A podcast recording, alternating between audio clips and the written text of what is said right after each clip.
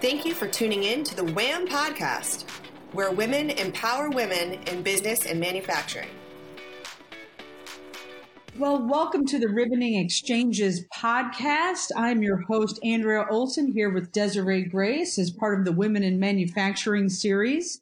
And today we are going to talk about some subjects that uh, are quite interesting. We're going to talk about what I wish I knew at 28. As all young female executives, we had that period of time where we were young and eager, but as we reflect, as we get older and get more mature in our positions, we find there's some things we wish we had known back then. So, Desiree, how are you doing today? Ready to I talk? am well. How about you, Andrea?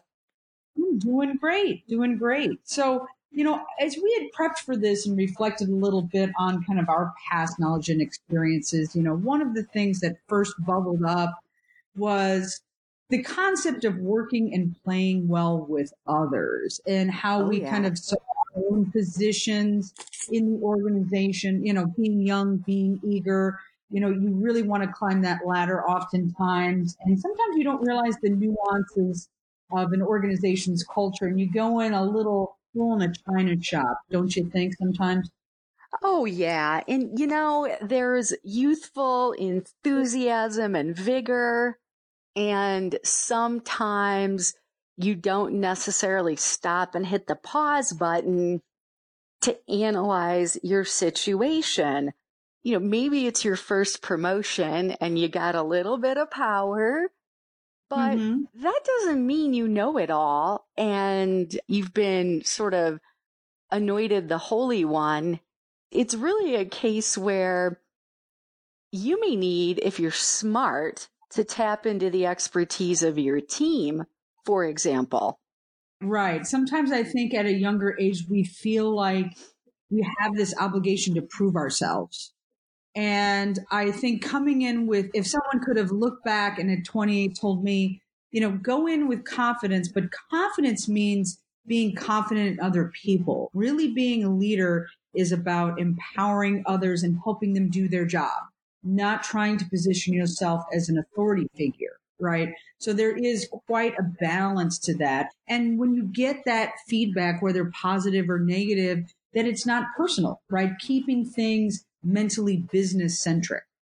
Oh, absolutely. And, you know, there is a fine line between confidence and arrogance. And arrogance can actually turn people off and make them not want to help you. Right, Um, right. You build a network that way, you know, if you're arrogant. And and networks, to your point, are the things that help you get stuff done, right? You need a team. You can't just fly solo and think that you're gonna get to the top on your own. Oh, absolutely not. And, you know, speaking of team, it really is important to get to know the people on your team. You know, understanding why they're in that role that they're in. Is that a role they want to be in? What's motivating them? You know, there are people that take a job because maybe the hours are compatible with their kid's schedule or Mhm. maybe somebody got put into a role because there was an opening and somebody just shoved them in it without even really consulting them. Or there was a RIF and they ended up there because they wanted to stay employed. Or maybe somebody took a job because they wanted to get to know how another part of the organization worked. It's really helpful to try to learn that stuff. Yeah, I think that if I look back, I would have said I dove in ready to get stuff done, right? And that's wonderful, right? Oftentimes you might be hired specifically because of that vigor. But on the other hand, you need to take the time to understand the lay of the land, understand what's been done, what succeeded, what failed, why it did, and get your team's perspectives, right? Because otherwise you're just going to be the next new young buck coming in filled with ideas that everybody goes, uh, okay, you know, we'll wait for this to pass. And, you know, even though you might be well intended, I think if I look back, I would have said, you know, building the respect of your team starts with listening to them and understanding them. Even though you're eager and you might see these problems, it doesn't mean they didn't see it. It's that they were either ill equipped or couldn't get it done or didn't have the resources. So find out, you know, what the situation really is and what's been done in the past and understand that organizational culture. Oh, absolutely. And um, understanding the culture, understanding, you know, your people. Well, certainly you don't want to get too personal, but I think there's also value in realizing that there is a difference between being a colleague and a team leader and being friends. Mm. You know, what I mean by that is there is such a thing as too much information. Oh, you know, for sure. You don't want to come to work and mistake that your colleagues are your friends, your therapists. They don't need to know that you had a fight with your boyfriend the night before or something like that. So you need to learn to leave the personal things at the door.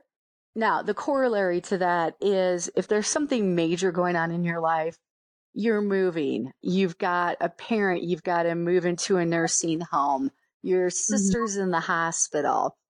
Yeah, you need to let your coworkers know about major things like that because if there's something major and significant going on in your life, it helps for the people around you, not just your coworkers, but your boss, even your direct reports, to know that there's something big going on in your life. But right. you don't need to spew all the gory details either. And, you know, I was extremely open when I was younger and I've actually gotten more reserved as I've gotten older and more experienced. And, you know, you don't want to not share either, but there's definitely such a thing as TMI. And I think yeah. that, you know, that's part of working and playing well with others. I totally agree. I totally agree. You know, and I think it's, I don't want to say it's like a parent child relationship, but it's like I need to know where somebody is. I need to know, you know, when they can be available. I need to know if they're, you know, dealing with, as you said, like a sick parent. You know, all these things. It's like the details aren't important, but it's just about operation and function, and the rest can be, you know, being younger. You think that transparency is giving everything.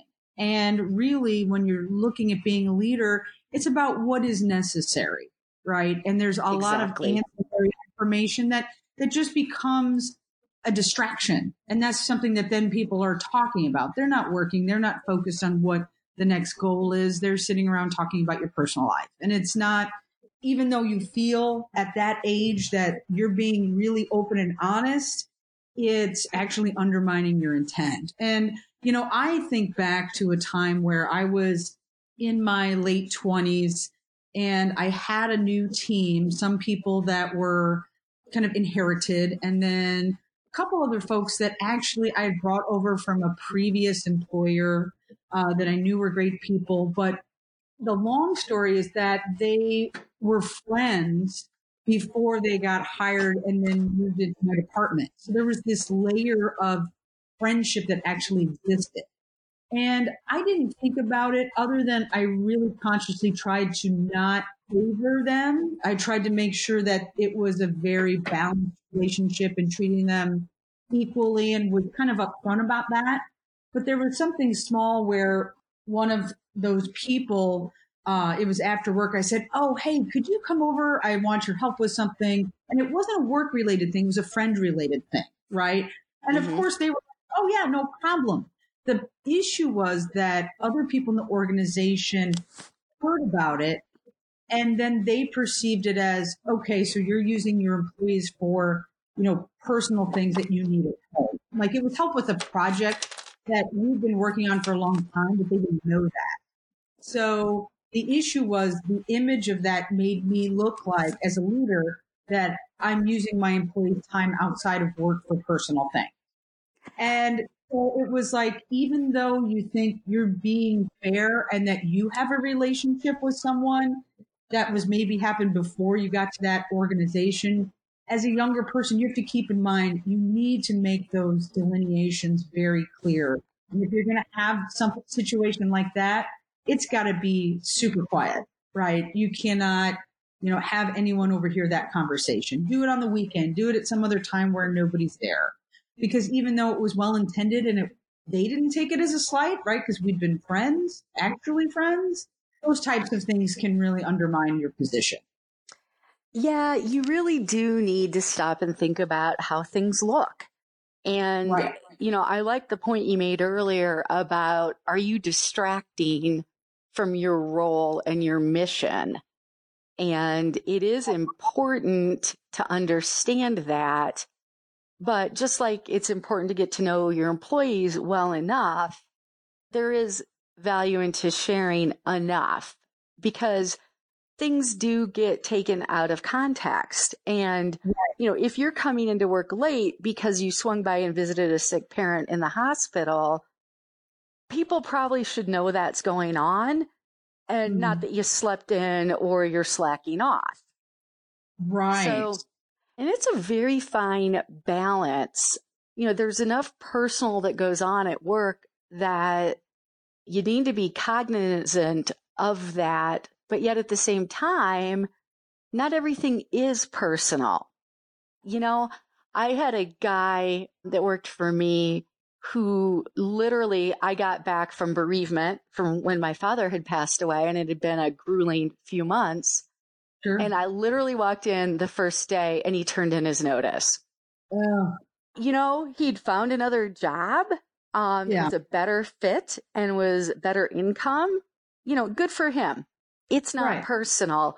But at the time, I thought, oh my God, really? Today? You're doing this to me today? Yeah. But it really wasn't personal. You know, he needed to turn in his two weeks' notice. He needed to, you know, get on with his life. I mean, right. that's sort of an extreme example, but I do think you need to realize that in a lot of cases, stuff at work isn't personal and try not to take it personally sometimes people are just busy. Right. Oh, I totally agree. You know, and to that end, it's like because people are looking, usually consistently looking for fairness, right? Yeah. They're trying to identify areas where something might be unfair or skewed. I would say that, you know, looking back, the one thing I should have considered a little bit more, and if I could give myself advice, is that even though you might want to go in and make change, you do need to consider the existing organizational culture. And I say this because when I headed up uh, the sales and marketing teams, um, one of the first things I did was basically say, Hey, I understand life happens. And so, you know what? It's about putting in your time and, you know, making sure that the time that you're using here is the most productive as possible. So you know, I'm not talking about you having to be here at 8 a.m. sharp or 9 a.m. sharp. It's like come in, you know, kind of find a slot that's that you can do consistently. But if that needs to flex, go right ahead. Just make sure that you're putting in your time and making sure that that time is well spent, right? And Absolutely. I, I applied it to myself as well as the team. And I thought, wonderful. You know, I have the flexibility, but it's not just for me, it's for everyone. We're all in the same playing field, you know, and it sounds wonderful, right? It sounds like this is a great idea. The challenge was that other departments and other department heads didn't want to run their department that way. Yep. So the problem became there was this position that other departments took saying, Hey, I was giving all this favoritism and flexibility and their teams were getting, you know, upset. Like, why can't we do that too? And so it was an undue consequence of something I was trying to do that was positive to me and, and flexible and open when really it caused other strife across the organization and other departments. And so it's like, you know, I look back at it saying, you know what? Maybe that's something out of courtesy I should have talked to the other department heads about, right? Knowing that that could be a downstream consequence, right? I looked at it as I'm running my department. Maybe it's in a bubble, right? There's things that we have to communicate with other departments about, and we should collaborate for sure. But, you know, the hours of my team shouldn't be a big deal when they were. So yes. it's that understanding of culture. I think I would tell myself, you need to kind of get a better handle on that. And even though you think maybe something's run awful and it's stupid, you know, you might need to take more time to turn that ship. Oh, yeah. And here's the other trap there. If you think something's run awful and you walk in and you're like, why in the heck is this the way it is? I would really caution against saying something like that. You need to filter because the person that came before you, you know, it's the old adage, don't judge till you've walked a mile in somebody else's moccasins. Yeah. You don't know what challenges that individual had. Maybe it was budgetary constraints. Maybe it was staffing constraints. Who knows? Also, yeah. here's the other thing. The individual that left that role could be elsewhere in the organization, could be elsewhere yeah. in the community, could be personal friends with someone outside of work. Maybe they're on a, you know, baseball league. Don't ever badmouth the person that had the job before you. You can mm-hmm. say, well, that's not my approach, or, well, I've got a different idea, or I'd like to try something new, or, well, you know, I'm a different person from so and so. But I would always caution not to go any further than that. Show some respect, the kind of respect that you would want someone to have for you if they walk into a job you had. And I don't think you'll ever regret that. Even if you think the, the person that had the job before you was a blithering idiot and, and they were fired, still mm-hmm. just keep your own counsel on that. If you can't say anything nice, don't say anything at all. Right. There is a huge value in sometimes just saying nothing, you know, yes. and I, I say that I would tell myself at 28, it's okay to be a sponge and just sit and absorb everything. I know that you might come in thinking, all right, I see all these issues. I'm ready to kick ass. Let's do it. I'm going to fire up the team. They're going to be motivated. We're all going to work together. But you need to understand what has happened in the past. And you need to take time to think and reflect on a strategic approach because it is a lot of hearts and minds. And you're not the first cowboy to come through. And it's good to have confidence. It's good to come in with that. But you know, they're trying to build their trust with you just as you're trying to build your trust with them. So I'd say, you know, there's passion and there's being you know, zealous, but I'd say that taking the time to listen and just really absorbing is okay to do for 30, 60, 90 days. It's okay because, you know, jumping in and trying to make instant change can be incredibly disrupted because if you're new and you're new to that department or that role, that's already changed. Yes. And if you can show people that you are really listening to them and that you're taking everything in and you're observing it, that can be a tremendous way to build credibility. It can oh, actually yeah. also be very powerful. And I think you will earn the respect of people if you do listen and observe. Mm-hmm.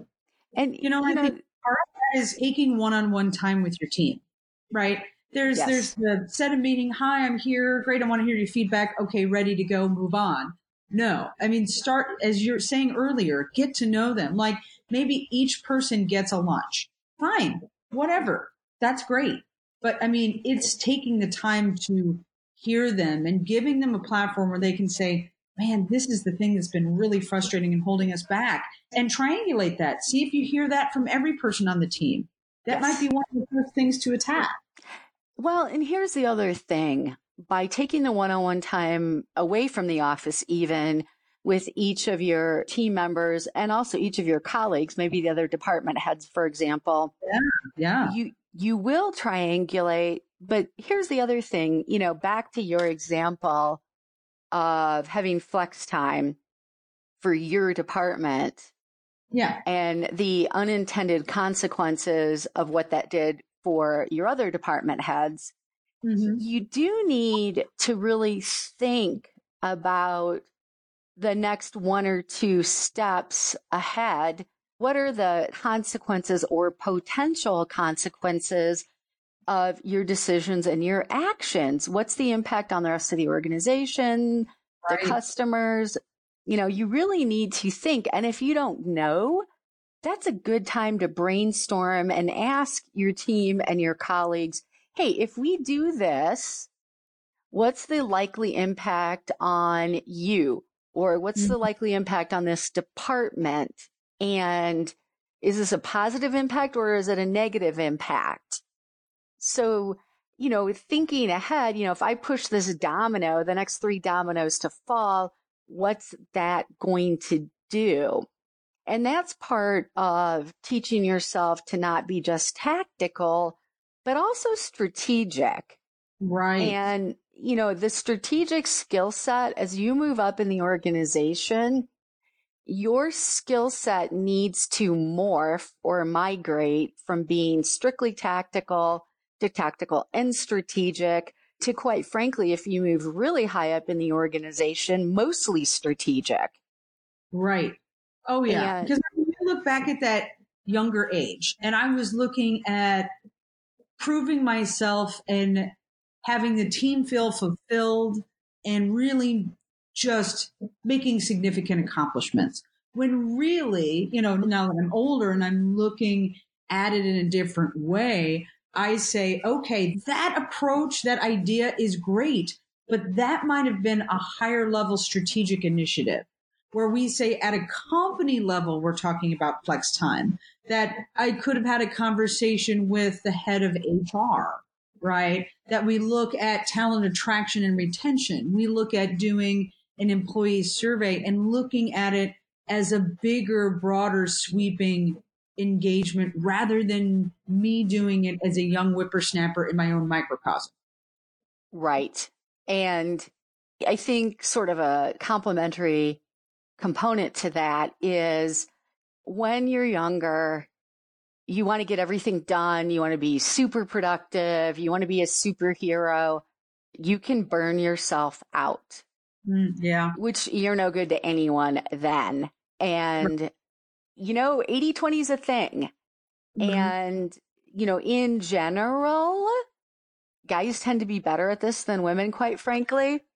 We are historically known for being good at multitasking. Yep. But you really do need to also take time to think about what's most important. Am I mm-hmm. allocating my time, my energy, my resources to the things that are most important? You know, am I getting, you know, bogged down in the weeds? Or am I literally focusing on something that's going to truly move the needle? Well, and knowing what the needle is. Yeah. Oh, I yeah. Mean, sounds crazy, but like if you think of your own needle in your own department, go, okay, I got A, B, and C goals and I need to get those done but those tie up to something bigger. And that's where the magic happens. If you can keep as a younger person, as a younger executive or an up and comer, thinking about, but what's the bigger picture? Like take that time to stop and think. The another thing I would have told myself is understand the flow of the organization. And I say this in regards to, you know, fiscal year, right? Uh, you know, oh, yeah. cycles, right? Don't come out and say, okay, we've got this great initiative. It's going to save all this money. It's going to take six months to implement. We need to do it now. And you're making that ask at a time where, you know, this is the lowest point in revenue in the year. And, you know, it's tax season.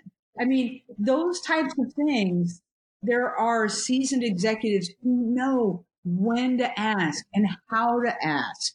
And that's the one thing I'd say as a younger 28 year old at the time that I didn't consider those things. It was kind of a little bit of a bull in a china shop. Like, let's do this because we should. And yes, I mean, there are small, nimble organizations, you know, that are startups or whatnot that do it. They just do. But when you get into larger, more mature organizations, there's a ton of moving parts and you need to start considering that as you make those asks and look at organizational resources, which are finite. There's, you know, someone else is asking for something too. And that was the other thing is they didn't consider, hey, IT might need to buy hardware. Product development might need a new R&D person. You know, I'm just one person in a line of many and I need to consider, you know, how I make my ask and when I make it. And is there a way to leverage someone else, another department, so we both get a win? Oh, yeah. And picking the right time for that ask is critical. And that can make the difference between being shot down or saying, Hey, yes, we'll allocate a person or some funding to your fantastic idea. Timing is critical and being sensitive to the workload and to your point, the flow of business is key. And, you know, you are also demonstrating that you understand and respect that. You know, it's a case where, too, if you do make a mistake or you don't know the answer, you own it, you admit it, you don't make a big deal out of it, and you move on. I don't think there's anything wrong with making a mistake. The key is to not repeat it. And, you know, if you need to apologize, you should. I don't think that's a sign of weakness either. But I don't think you should blow it out of proportion and make a big deal either, because then that's what people will be talking about. And the same thing too is if you don't know the answer to something, say you don't know the answer, but then go find out and report back. Right. And that's not just with, you know, customers. That could be with colleagues. It could be with direct reports. Somebody might ask you something about, you know, vacation time if you don't know the answer, just own it and get the answer. Mm-hmm. You know, and that's the thing. I think it goes back to, you know, when we're younger, you know, we're focused, we're driven, you know, we're often filled with ideas, but there's something to be said for a little bit of, I want to say, put yourself in check, right? A little self awareness of going, you know what? one day, one week isn't going to change your level of success. Take the time to go, all right, I need to understand that I'm working in an ecosystem. Yes. And that even though you might see other folks that are your peers that are driving projects, there is something to be said for their success based on their awareness and cues of what the organization is willing to accept and as you said, the timing of those requests and understanding those nuances. And sometimes, and I'd say the, the last thing that I would say that I would have told myself back then is to have a little bit more patience because I had come from, I remember the first big organization I went to, I had come from a tech startup that was fast and agile and, you know, 25 people. And it's like, we can make stuff happen, you know, almost overnight and I moved to an organization of about 2,500 people globally. And that moves a lot slower. And there's a lot more people involved in making decisions. And so for me, it was just a huge abrupt change where it's like, why can't we do this tomorrow? There's no reason why we can't. And there are reasons why we can't, you know? And so, you know, you got to look back at yourself and go, gosh, did you, did you look a little silly? Right did you look like that kid going, yeah, we can go do it? And you have to consider there are things in place that maybe this has to go through a couple of hoops before it can move forward. And that's okay. It just, it is that way. So, I mean, that if you're going from one organization to another, even department to another, you have to look at how they operate and understand that first. Yes. So I'll share a funny story that was also an aha moment young, hard charging, running a branch for an electrical distributor. Yeah. You know, I was really big on setting up training and having our sales reps from our manufacturers come in and train our people and then, you know, stick around for a day and make some sales calls uh, yeah. to promote their products. So Dick shows up at four o'clock in the afternoon to do his training. Yeah. I was on the phone. He walks into the training room. I walk in and I'm like, okay, Dick, so da da da da da. Here's what we're going to do. And here's what we've got teed up for tomorrow. And he looks at me and he goes, I'm fine, Desiree. Thanks for asking. My trip from Des Moines was perfectly pleasant, no problems at all in the winter weather. Kind of you to ask. Oh, God. and I stopped. and he was so oh. right. And my face got bright red. And I said, Dick, thank you. How was your drive? Glad to have you here.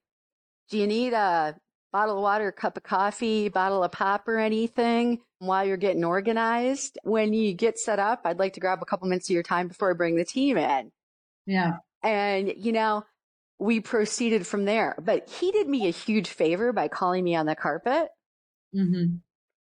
And, you know, my intent was not to be a rude oaf, but I was being a rude oaf. So, lesson learned it is imperative that no matter how busy you are, you still treat people like human beings. Yes. Oh, yes. I totally agree. He really did me a big favor. And that was, gosh, probably 18 years ago. And I still remember it because I needed to be challenged like that. Yeah.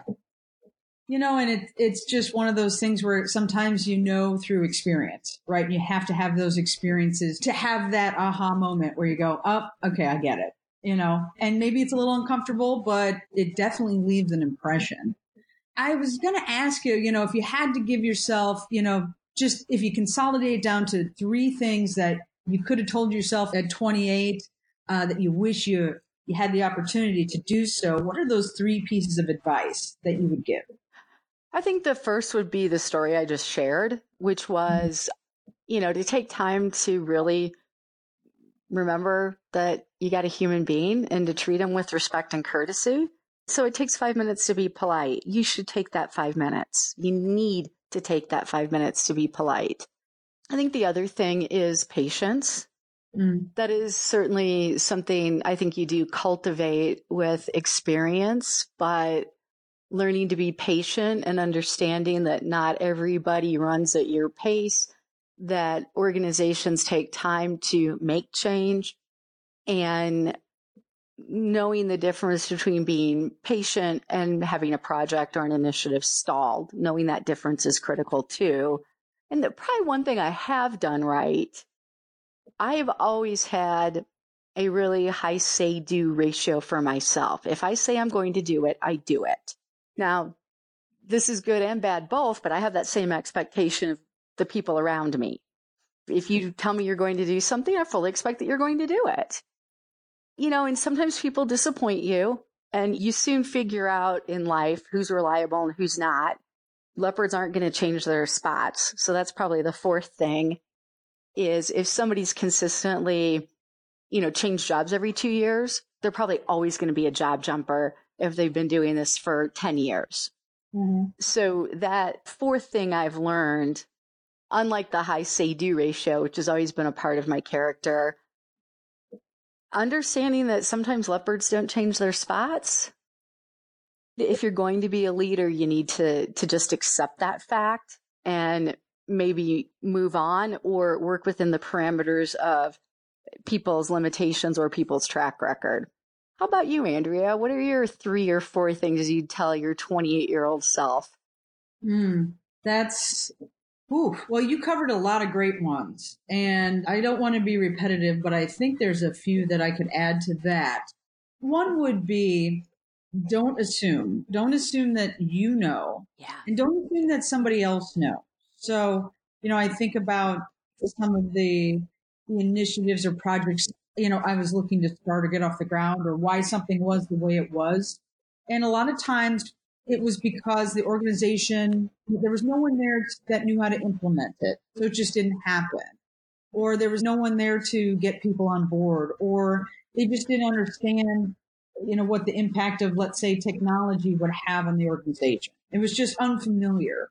And I had just assumed it was, you know, maybe laziness. Like, well, of course we should do this. There's no real, why would anyone not know how to do this? So I need, I think I would tell myself, don't assume that you know everything and don't assume that everyone else does either. It's really about education and communication and listening. And I would say number two would be that when people are inactive, it doesn't mean that they're resistant for a logical reason. And you need to stop and listen and ask questions to find out what the root cause is. And I say this because you were referring to that, you know, kind of say do ratio. You know, I found out that uh, some of my team members who we, you know, let's say started a new initiative and it was okay, we need to do X, Y, and Z. And then a week goes by and nothing happens. And another week goes by and nothing happens. And I found out that in sitting down with one of the employees, it was like, we just don't know how to go about doing it. We don't know how to go about starting it. You know, it was unfamiliar or they just didn't know where to go. They didn't know how to tactically implement it. And so it was about out of fear that there was inaction. It wasn't because they were avoiding or they were lazy. They just didn't know. And they didn't want to come to me and say, I don't know. And so I saw that as two separate challenges that I go, okay, if there's something that's stalled, understand that there's a gap and you need to take the time to find out what that is. It's not just simply jumping to, you know, discipline or, you know, where's this at and why isn't it there? Uh, because there's always a lot of different reasons behind something not moving forward. And then I guess lastly, number three is I would say it's okay to stop. It's yes. okay to not have forward progress every day. It's okay to just sit and kind of meditate on something for a while. It's okay to not start a new initiative. It's okay to be in maintenance mode for a week, a month. You know, you don't have to be curing cancer every day. And it actually might be more advantageous for you to take the time to focus on internal communications to highlight what you've accomplished to those people that need to know instead of assuming that they do because you're moving on to the next project, right? And that would be to me the most important one was I was too busy doing and not enough of letting people know what we were doing. I assumed that they would know. It's like, oh yeah, this is what we're doing, blah, blah, blah, blah, blah. But they didn't understand the gravity, the impact, the downstream benefits. I already had that in my head, but your job is to also educate the organization on why you're doing something. And you need to spend a lot of time as a leader doing that and not quite as much time in the weed. Very, very good point. And having the metrics and providing status updates to your colleagues, it's actually extremely critical. Mm-hmm you know, yeah, sometimes you just need to report out, hey, we've done this. Right. In case you didn't know it, here's the quantifiable and qualitative impact these things we've done have had. Yeah. And the hugest gap I had as a younger executive is I didn't do half enough in that area by far. You know, I think there's a lesson there in that sometimes you do need to stop and reflect, but also you know, measure and report out before you move on to the next project. I think that there's a lot of things we've learned from other people. There's a lot of things we've learned by making mistakes. Also, though, sometimes you need to take a step back and say, you know, there's a couple things I did right too. And, you know, not just focus on what you did wrong, but focus on what you did right. So you can keep doing the things you did right and tweak the things that need to be tweaked. I would say your point about stopping, stopping for self reflection and stopping to reflect on, all right, how is this going? Is it really working? Is it working the way I had hoped it would work? I think one thought we should leave with our listeners as we wind down today's podcast is, you know, do take time to reflect. Yeah. And I think that people underestimate the value in thinking about what you've done as well as what you're going to do and why you're going to do it. But you do need to not always be a person of action. You do need to, especially if you're going to be a leader, be a person who thinks. Any closing thoughts?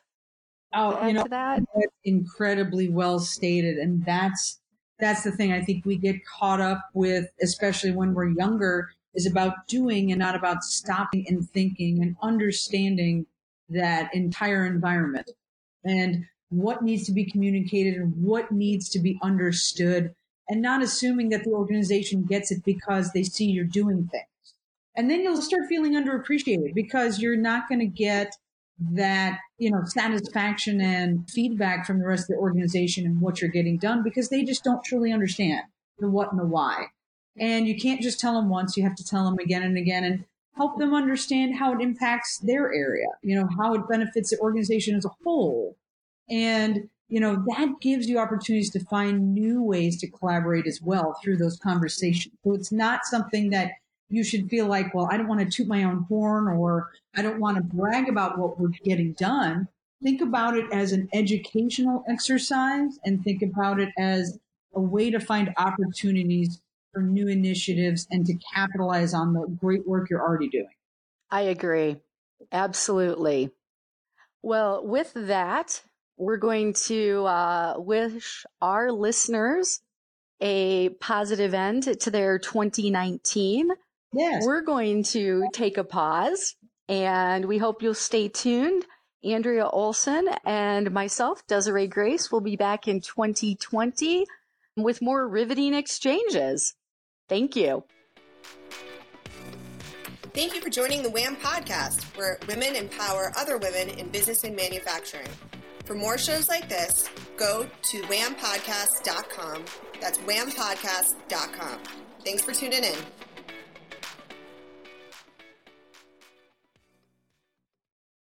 This podcast is a part of the C Suite Radio Network.